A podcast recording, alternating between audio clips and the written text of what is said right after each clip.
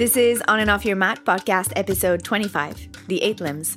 My name is Erica, and I'm your host. For this episode, I sat down with Janet Stone.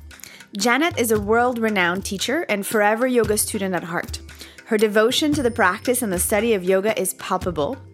She's based in San Francisco, and I discovered her work at the Yoga Journal Live event a couple years back.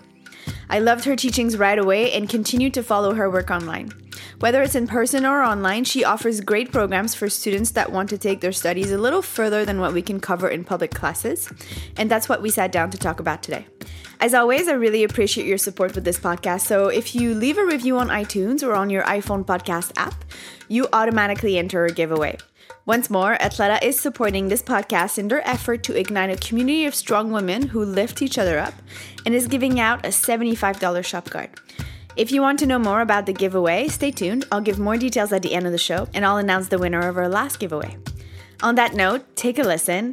We covered a lot of stuff in this episode. You might actually have to listen twice, but I'm sure you'll enjoy. Hi, Janet. Hi, Erica. Thank you so much for joining me today. Ah, my pleasure. Janet is an internationally renowned yoga teacher and teacher trainer based in San Francisco. She teaches vinyasa with a definite flair of bhakti and a strong attention to the eight limbs. On top of retreats, festival, and workshops around the world, she offers online classes encouraging students of all paths to deepen their practice. And one of those online courses is focused on the eight limbs, so I thought it would be a great subject for us to tackle today on the podcast. Janet, for listeners that might not know you very well, can you tell us a bit about yourself and your yoga journey before we dig in our subject of today? Oh my goodness, how long do we have? I mean, I think everybody has a particular story, and yoga definitely uh, came into my life at a pretty young age, mm-hmm. and and not in the way that we see yoga now. But my grandfather and three generations before him were born and raised in India, and so he had chants from India when I was a child, and uh, lots of wisdom that has come down. Definitely more you know aspects of Hindu tradition, but uh, a lot of connection to the devotion. Um, so that was infused from a pretty young age, and then probably around 16 or 17 i found my first meditation teacher and really just one of my root teachers prem rawat and he's from india and um, really followed him for um, until this day, quite honestly. So it's been um, well over 30 years. I won't tell you specifically how many years. um, and yet I still, you know, I was a multi-sporter and I raced mountain bikes uh, around the world and I traveled and I was in the film industry and my life was anything but um, what we see as sort of the yoga life. And yet I had a practice of meditation since I was 17 years old. Mm-hmm. So the asana didn't come until a little bit later, till I was traveling in India myself um, on hiatus from the film industry. And yeah, just found teachers in every aspect of my experience in India and then Shivananda and then yeah, just sort of unfolded from there. And I felt like it just kept tracking me down. I kept having a full career in the film industry and yet yoga just kept nipping at my heels until it hmm. finally just grabbed me and pulled me in for various external and internal circumstances mm-hmm. nowadays oftentimes when people say yoga they mean the physical practice but how you you present it already there was like a nuance there right traditionally the postures are considered to be part of this bigger system so what? Yeah, it's mentioned about four percent in the um, the literature, the sutras, in which we really base a lot of our yoga on, mm-hmm. and asanas make up about four percent, um, and so that is actually those are physical um, body positions we place ourselves in, not dissimilar from say some aspects of gymnastics, calisthenics, um, and a more recent um, part of yoga and in the way that we see it now and it's how beautiful and amazing to be embodied and to really feel ourselves through our body and i am a huge proponent of that. I really excuse me i really love the experience of of unfolding the teachings through my physical system since that's how we experience the world mm-hmm. and it is a it is a tiny fraction of what yoga is. Yeah so within that system are the eight limbs. Can you explain what they are and why we need to know about them? Yeah, well, the eight limbs really comprise from the Yoga Sutras Patanjali and this um, revered scholar, uh, and along with doctor, and he, you know, just had many facets to him, and really um, kind of wrote down the the journey or the pathway through the suffering of the mind mm-hmm. in, in an attempt to really alleviate some of our own suffering, the, what we have at our fingertips to lighten this um, dukkha, this um, suffering that we experience. And really through that, it has this tree, this amazing tree with amazing deep roots that um, we call the eight limbs. And, you know, we begin with just cleaning up our own behaviors toward ourselves, our internal world, and our external world, like literally and figuratively cleaning up our mm-hmm. um, actions and reactions. Mm-hmm. So now you're referring to the part of it that is yama and niyama, yes? Yeah, you know, and those those it, it, that weaves through everything, but the yamas and the niyamas for sure. You know, as it really is our beginning of yoga. That's actually where yoga begins, and you know, for doing postures and yet we're violent to ourselves and our conversation inside our head is um, aggressive and unkind, then you know that's actually not a practice. We're not practicing yoga then. Mm-hmm. again we're doing calisthenics and berating ourselves like we do throughout many of other things that we do. But this is really a way of um, cleaning up the exterior and interior of our world. And for me, that is when the practice really came alive.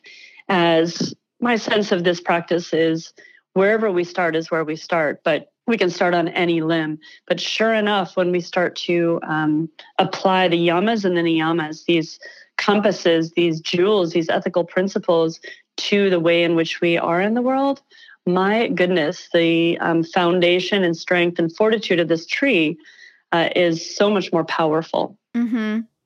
You mentioned um, suffering before.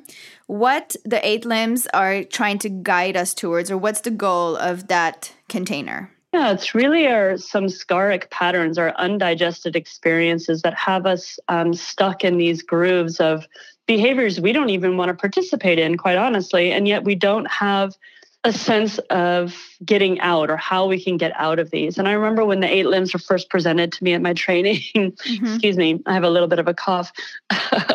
so when they were first presented to me, I felt disassociated from them. They felt so far away and impossible to uh, connect with and like, oh, maybe in another lifetime sort of thing. Mm-hmm. But as I began to understand them as a day in and day out um, practice, uh, the way in which they came alive decreased my um, grip on expectations or the way I think I should be or it should be. Um, dukkha is essentially wanting things to be other than they are. Mm-hmm.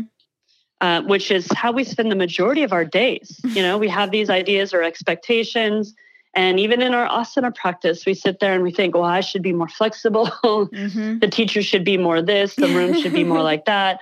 You know, the list just kind of goes on and on. And so there we are in this most beautiful uh, potential to um, feel the greatest light. And yet we're still stuck in this uh, loop of dissatisfaction. Mm-hmm. You mentioned that we can start at any limb so most people will start with asana, especially here in the West. But if we do start with the yamas and the niyamas, where are we starting from and where are we trying to go through that? Sometimes it's thought of a ladder, right? Like you start at the bottom and you kind of mm. climb up towards the top. Mm.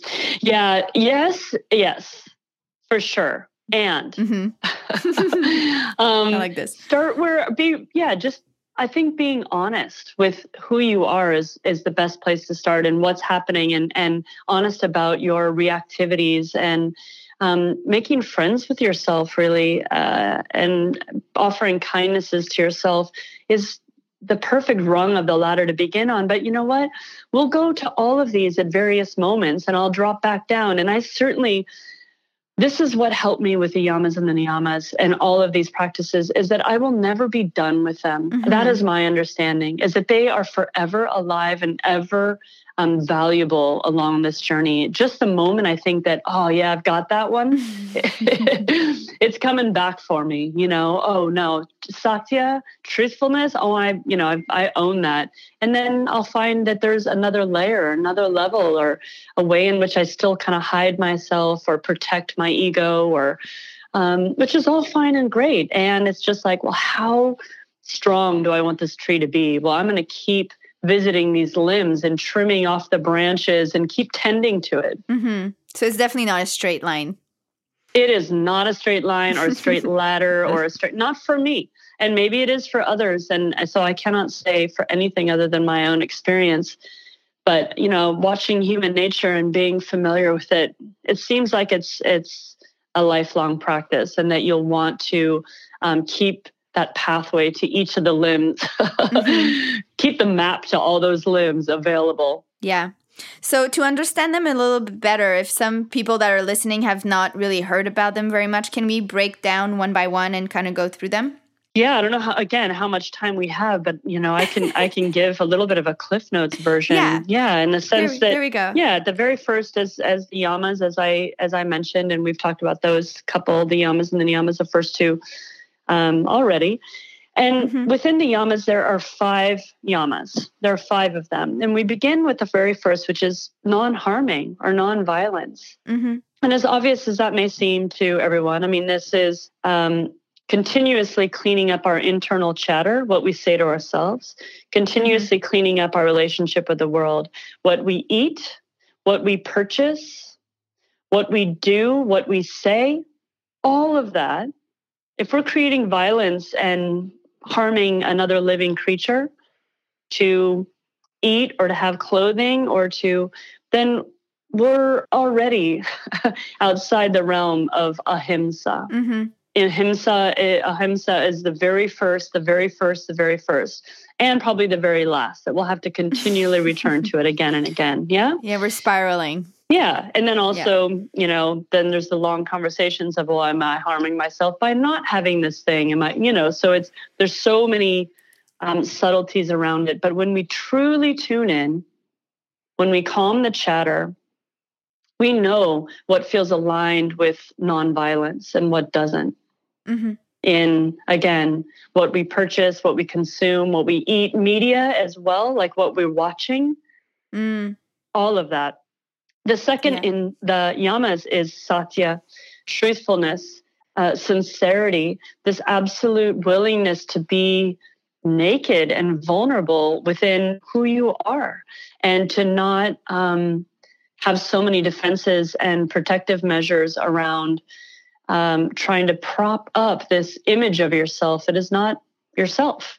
Mm-hmm. Um, and that's where so many of the lies come in um, laziness, boredom, discomfort, um, wanting to fit into the pack, not wanting to be sort of outside the realm. It's like, oh, I love Greece. Ah, me too. When you haven't ever been, you know, or, or whatever it is. It's like these total throwaway lies all the time that pretty much pepper our days and mm. beginning to clean those up you know all the way from grandiose lies to really tiny small, yeah that we might not even really notice yeah and even in our asana, attention. yeah exactly in our asana practice as well you know it's like what am i really truly up for today no i wasn't up for ashtavakrasana and yet i did it i wonder why my shoulder hurts mm. you know um, one thing i have to say about satya is that become a student of your body because the mm. body never lies. Hmm. I'm not only talking about, oh, shoulder injury, oh, my knee or my joints or my back. I'm talking about it has an, when you're feeling something that is off, your body knows. When something, you know, when some situation isn't right, your body speaks a thousand volumes to you, but we tune it down. We don't listen. We definitely shove it aside. So Ahimsa Satya, Asteya is non stealing, not taking more than is being offered. And I really want to make that distinction in that it's not just not stealing. We steal in conversations. We steal when we are running late. We steal when we take up more energy in a room or a space than we need. Keeping our phone on, it's ringing when other people are, you know, have their phone off in, in a yoga room, whatever it might mm-hmm. be, right? That's mm-hmm. all stealing. Um, but that's also the earth resources and our own body's resources, running ourselves on empty, pushing our adrenals past their point, pushing this earth to the point of extinction of 50% of our animals, that 70% of our forests are gone, that we just consume, consume, consume, consume, consume until we're in oblivion. And it happens in our own bodies and it happens uh, from what we're taking from the earth. So I, mm-hmm. as a conservationist um, or aspiring conservationist, uh, you know, Asteya is is a big one. Mm-hmm. And it's a challenging one in our society today. It's so reverse of what is encouraged or yeah, get more, get more, be bigger, get more, have more, be more. Mm-hmm. Brahmacharya, which actually just sort of supports this calming down of our constant need to consume, is really Absolutely. walking, yeah, walking in the path of the divine. So, really just feeling the sacredness and all that we do, feeling the connectivity and the sacredness of something that is beyond ourselves. So, Brahmacharya can also be sort of conserving our own vital life force. So mm-hmm. it's been known as chastity as a way of sort of controlling our sexual desires, but really all of our grasping and our desires um, can be supported by, you know, calming those by really just being in wonder. That's what I think of when I think of brahmacharya. It's just being in a place of awe and wonder. Hmm. I didn't see it like that. I saw it more as a like moderation, but that's very interesting. Yeah, but when you're in and when you're kind of in awe of something, it's you, you don't need to overstuff it's yourself. Enough. Yeah. Mm-hmm. If it you have enough. Yeah, exactly. Mm. You just hmm. don't feel like you're lacking. So you don't have to shove more in, more love, more sex, more food, more cake, whatever.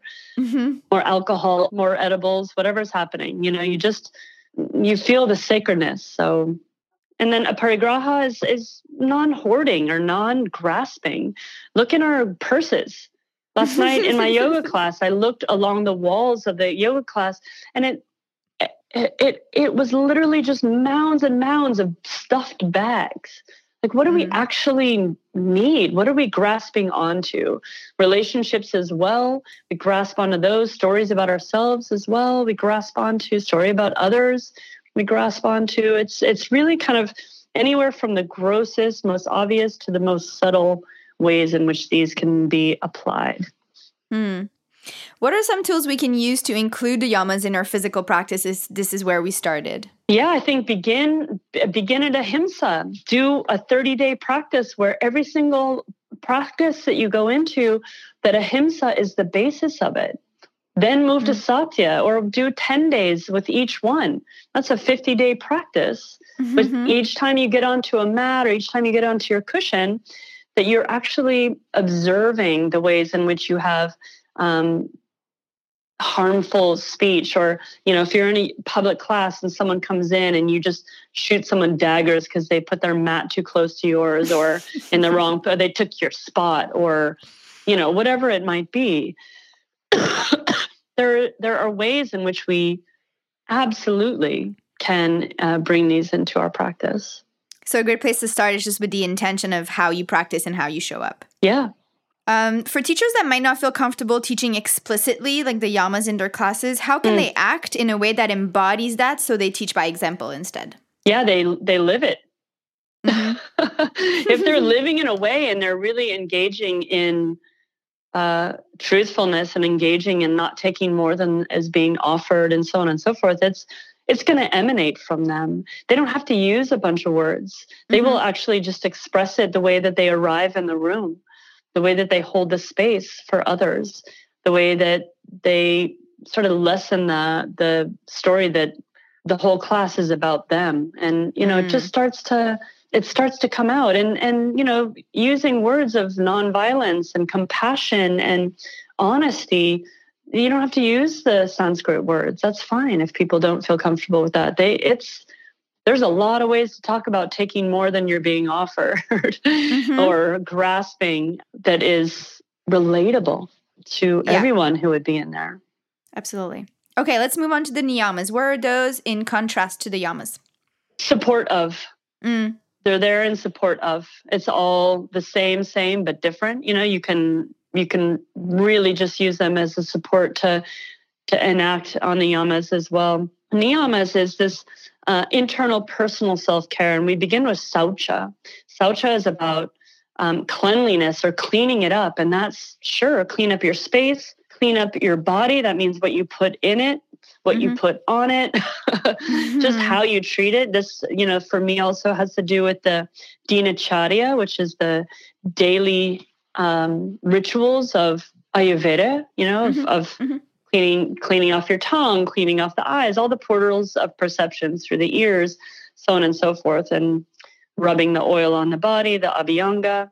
So it could be anywhere again from the most obvious all the way to the most subtle, cleaning up your speech, mm. cleaning up what you post, what you write, what you read. mm-hmm. Yeah. So it goes to So mental clarity too comes yeah, in there. Mm-hmm. Absolutely. Absolutely. But mental clarity is very hard to get to when we have cluttered space, cluttered thoughts, yeah. cluttered actions. Yeah, it will be a consequence if you declutter everything around you. Mm-hmm. Mm-hmm. Mm-hmm, for sure. I know it's a really popular thing right now. and it, you know, the definitely the yoga teachings have been saying it for quite some time. And, you know, they didn't necessarily put it in a cute little marketable packet, you know, but it's there, it's present. And if you're really in the practice, you're keeping a clean body, clean space. Um, and then the mind will follow, you know. Mm-hmm. Santosha, which is contentment. And contentment is uh, something far uh, deeper than happiness. It, it's really receiving life as life is. It's really just embracing that there'll be birth and there'll be death, there'll be joy and there'll be sorrow. And there's a way of being in the world amidst all of that, all the coming and the going, all the winning and the losing. There's mm-hmm. a place that is um, so deep within you, that dwells so deep within you, and is present and available whenever you need when you relax back into just pure contentment. So it relates closely to equanimity. Equanimity, absolutely. And you know, the the a pathway, an active pathway to get toward contentment, because contentment is not an active thing. Mm-hmm. It's just a sensation, but it's gratitude. So really using gratitude um, as a compass, as a tool to move toward contentment. So you can, you know, start with a morning practice where when you sit up on your bed and you put your feet on the floor, you run through what am I grateful for? Oh, I'm grateful for the warmth in this room. I'm grateful for the strength in my legs or whatever the list might mm-hmm. be. You can list, make a practice of listing one to five things each day. And just something as simple as that. It doesn't have to be, you know, you're just not going to snap your fingers and there you are. It's it's mm-hmm. bringing it throughout your world. The last three niyamas are um, really considered what's called the Kriya Yoga, the mm-hmm. practice and action. Yeah. So Kriya Yogas really are begin with tapas, which is whew, it's really practice, practice, um, and showing up for the fire that you're going to keep tending throughout this entire journey. It's um, consistency, mm-hmm. constancy. Uh, it's like you know when you're trying to light a fire and you're rubbing those sticks together it's like heat keeps showing up and rubbing the sticks together um, melting uh, away the delusion the illusion i feel like i'm trying to shove a lot of information in you're doing great that's okay, amazing now, we're tapas okay you know because uh, whomever is listening mm-hmm. i really encourage you to begin where you are you don't have to digest any of this information. Maybe if you just get even one little hint or one little inspiration, that that's enough, you know, yeah. just to start. But you know, it's fun since we're talking, rolling through all of them. Scratching the surface and Scratching seeing what's the out surface. there. Exactly. Um, from tapas, you have svadhyaya, which is the study of oneself. And it can be through um, texts, uh, written teachings, it can be through really self study, just starting to understand who you are and why you behave the way you behave, unearthing this you that is below all the surface of your external circumstances. Mm. Mm, it is a very powerful journey and very humbling. Mm-hmm. Yeah.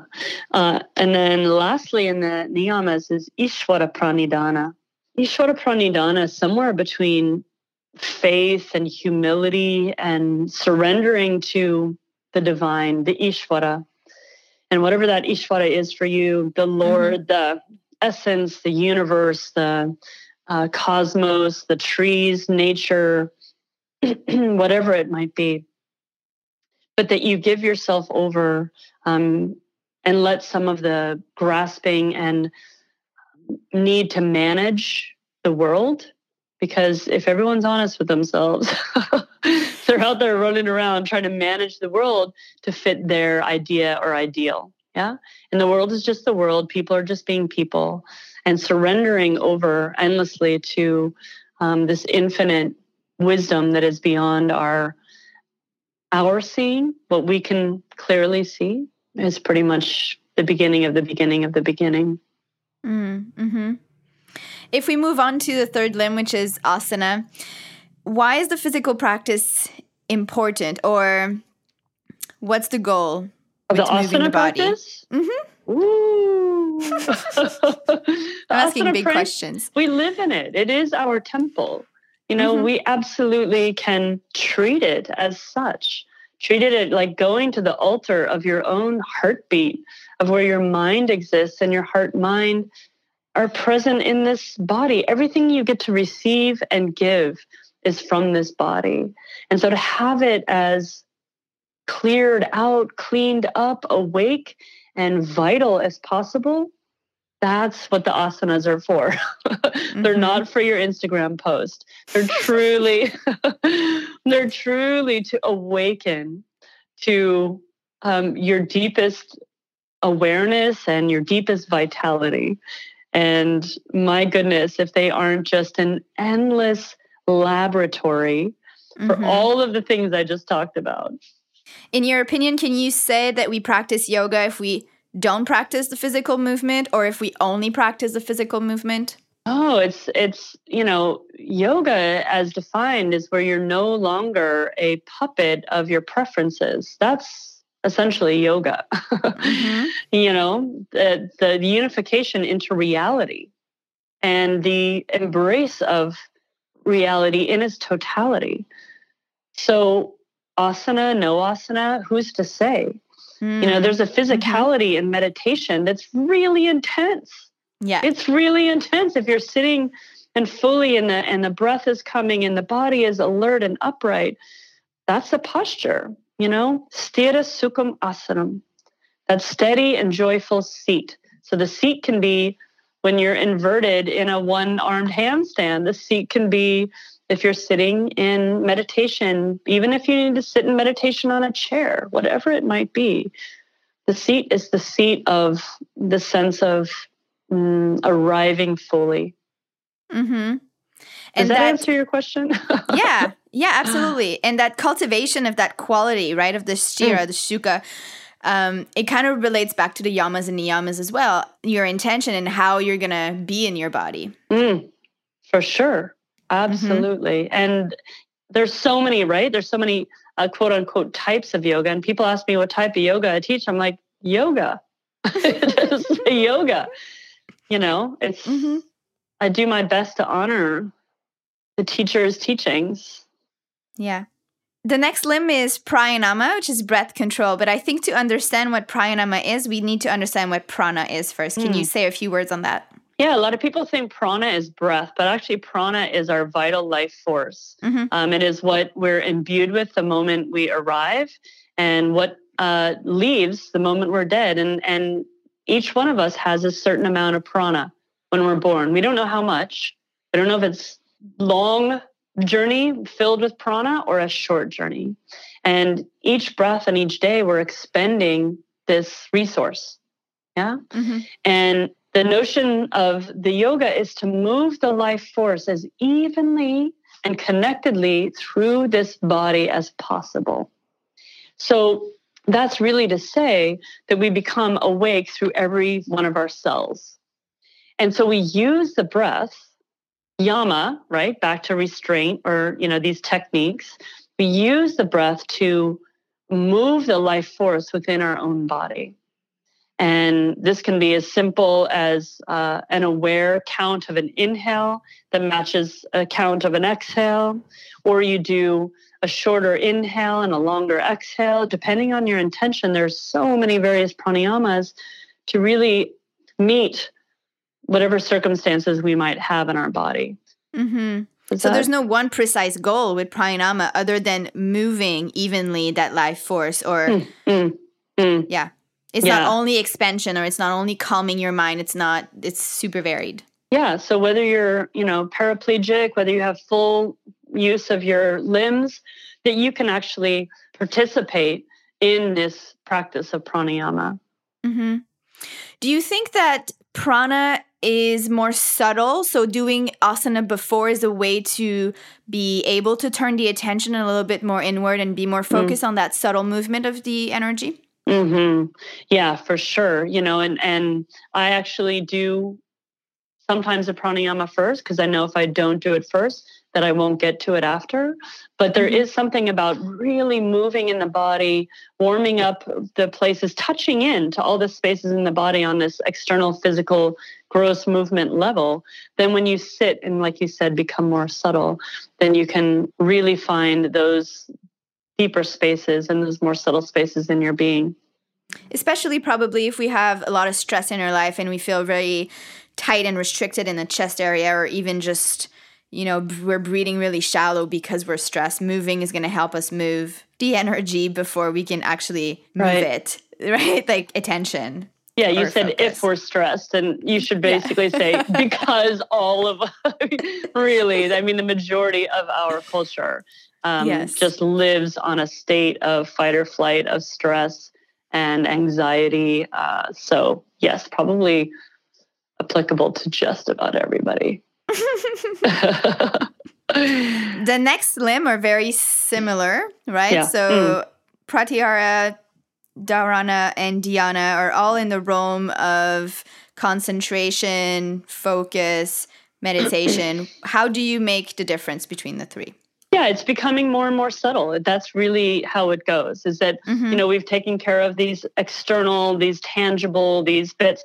Now pratyahara is really pulling our senses back in.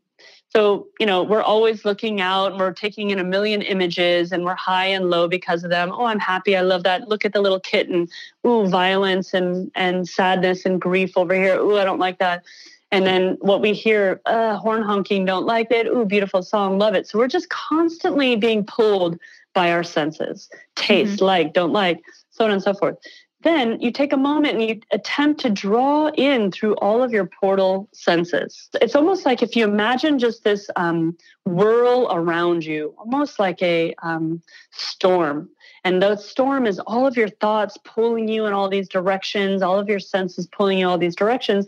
And you take that storm and you just calm it and pull it all the way back into your body. Draw it back in toward the mind, heart, in toward the systems. So you're not engaging in all of this uh, high low of the the roller coaster drama. Yeah. Mm-hmm. So you're cutting the external stimuli. Yeah, you're slowing it or turning the volume down or cutting it. You know, cutting it is more challenging, but even mm-hmm. just turning the, the knob a little bit down, right?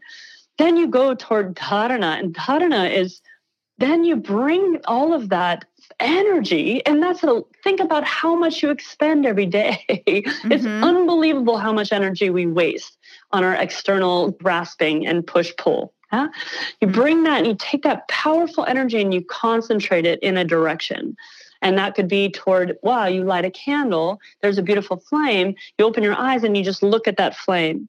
And all of your attention is going toward that flame, or a murti, or you're out in nature and you have this beautiful landscape or a tree that you're, you know, whatever it might be, you just give full concentration without all of the preferences. Yeah. Mm-hmm. Would you consider that part of the one pointed meditation category? Eka, yeah. I mean, Eka Drishti, Eka, you know, that dharana where you bring everything into a point, and then dhyana just carries it further, where we really just lengthen that focal point and open it out just a little bit open it out you know what i'm saying? So it's it's not you're not even identifying that the flame you're looking at is a flame. It's no longer like here's me sitting here here's that flame over there. It's almost this deeper immersion.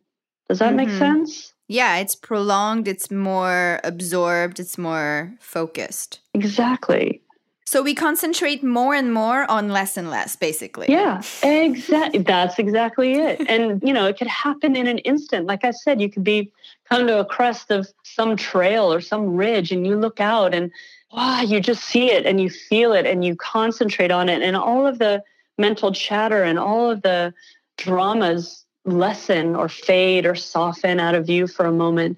And then you give your whole attention, that just lengthens and you feel connected to it. And then you go to samadhi. And samadhi is the final eight uh, of the eight limbs, and that's mm-hmm. complete absorption. It's like you're just, you're it. You're one with the landscape, one with the flame. You're not uh, having a cause and effect experience. You're just in complete attention. Mm.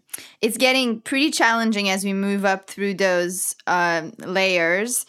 How can people cultivate those final four? Yeah, but they it, it just it's available at any mm-hmm. moment. Meaning to say, you could just we don't have to have it be as grandiose as we think. I mm. think we have this idea that it's like, whoa, but then I'll get to this. Oh, and I'll. But Especially with samadhi, for me, it oh. sounds like something that's unattainable, unattainable, for average yogi. Yeah. Think of a moment when you met someone and there's a spark, there's fire, there's light, and you know you have this moment. You're fully concentrated on them, and then there's this moment where it feels almost like there's no separation, and then there's this moment where it's just you're absorbed into whatever is exactly happening. That's samadhi right there. Mm. The moment when you're laughing with your kids and you're just abandon. You abandon sort of this way of um, us and them, uh, me and this. It's you're in it. You're fully of it. You're in it. You're cooking a meal. Samadhi ha- can happen right there. You're fully like all the sauces and the pieces are coming together. Mm. So this is what I really. This is I feel like my dharma, my work is to remind people it's happening. It's there and it's available. Just wake up to it. Just notice it. Notice. It might last one second, but one if you add them back to back, you might have longer periods of it every day. Absolutely. And and you'll also maybe want to choose ways of being in your life where you're not running and stressed and pushing and pushing and pushing so you miss it all. So you'll mm-hmm. be like, "You know what? I think, you know, if I make a half hour a day to go put my feet in the ocean, to make space to be just simply quiet and sit or whatever it might be. So you actually start to construct a life where those moments are possible. Mm, you make space for them. Yes. You make space for them, you notice them more, and yeah. they'll just take, they'll be there more and more. Yeah. Look for it in the mm. people around you, the interactions that you have.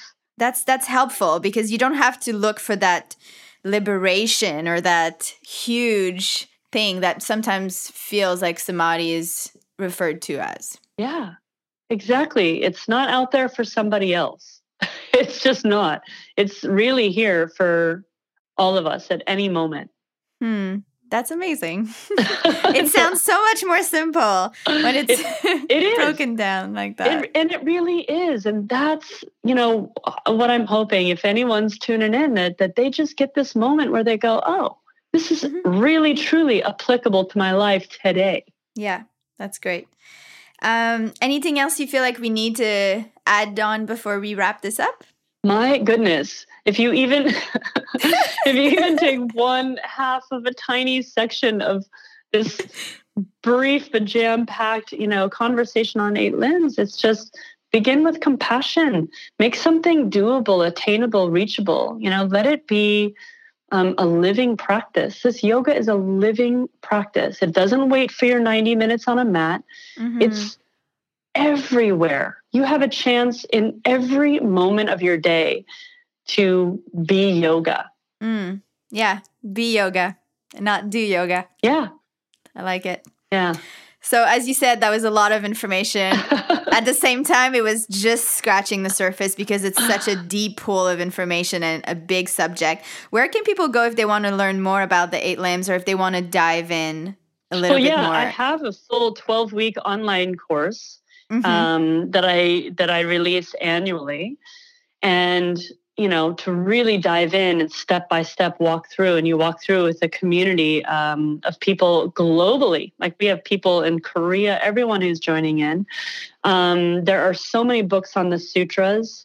Um, there's this great book by Nicolai Bachman called The Path of the Yoga Sutras. Mm-hmm. The Path of the Yoga Sutras. And for me, it's very digestible, very tangible. Um, mm, it's good, very supportive. Good. I'll put all your info in the show notes, but in the meantime, if people want to reach out to say hello, they want to study with you, where's the best place for them to find you? Yeah, you can go on my website, janetstoneyoga.com. I mean, there's still websites out there. Isn't that amazing? um, or to Instagram, Janet Stone Yoga. it's really, I mean, we answer those all the time and we're always in communication. So, yeah, feel free to check it out. And just really wishing um, everyone attention to this practice and a sweetness in this practice of yoga. Mm, thank you so much. My pleasure, Erica. I'm sure listeners are gonna going to find this episode super useful. So I'm very grateful for your sharing with us today. Thank you for your efforts and um, om namaste. Namaste. Thank you so much for listening. We have a great guest coming up, so make sure to subscribe wherever you listen to your podcast. Now, if you want to make my day, or you want to help other people find this podcast, or get your chance to win a $75 shop card from Athleta, all you have to do is head on to iTunes or on the podcast app of your iPhone and write a review. As you leave your review, you automatically enter our giveaway, and I announce the winner on the next episode. Now, if you're newer to reviews, you can check out the show notes for instructions or for more info about our guests of today. Or you can visit my website, ericabelanger.com slash blog dash podcast and you'll find there links for the upcoming events that I mentioned in the last episode as well. At the time of the recording, there's still a bit of space in both. So on April 27th at Embrace San Rafael, I'm offering a workshop called Hips Don't Lie. We'll obviously work on the hip joint, we'll self massage, mobility work, and stability corrective exercise. Then on May 10th at Suka Yoga up in Novato, I'm offering Roll, Renew, and Relax a deep dive in relaxation with breath work and yoga nidra on top of self massage as well. So, coming back to our giveaway, our last episode was also supported by Athleta. Thank you so much if you left a review. The winner of that giveaway is user Madi S. Madi S said, I'm super grateful for Erica's podcast. Listening has expanded my understanding of yoga and the many ways to practice yoga. I love her insightful and thoughtful provoking questions, and I'm left with a deeper understanding of how yoga shows up in my life and new ways to practice on and off the mat. Namaste, Erica. Namaste, Mari. Thank you so much for your comment. Email me at erica.belanger at gmail.com or DM me on Instagram and I'll send you your shop cards. See, guys, it's that simple. Now, before we go, one last quick thing. I just want to say a big thank you to Alexander Saba, working in the background of this podcast, creating the music, editing, and mastering. Once again, thank you for joining us, and until next time.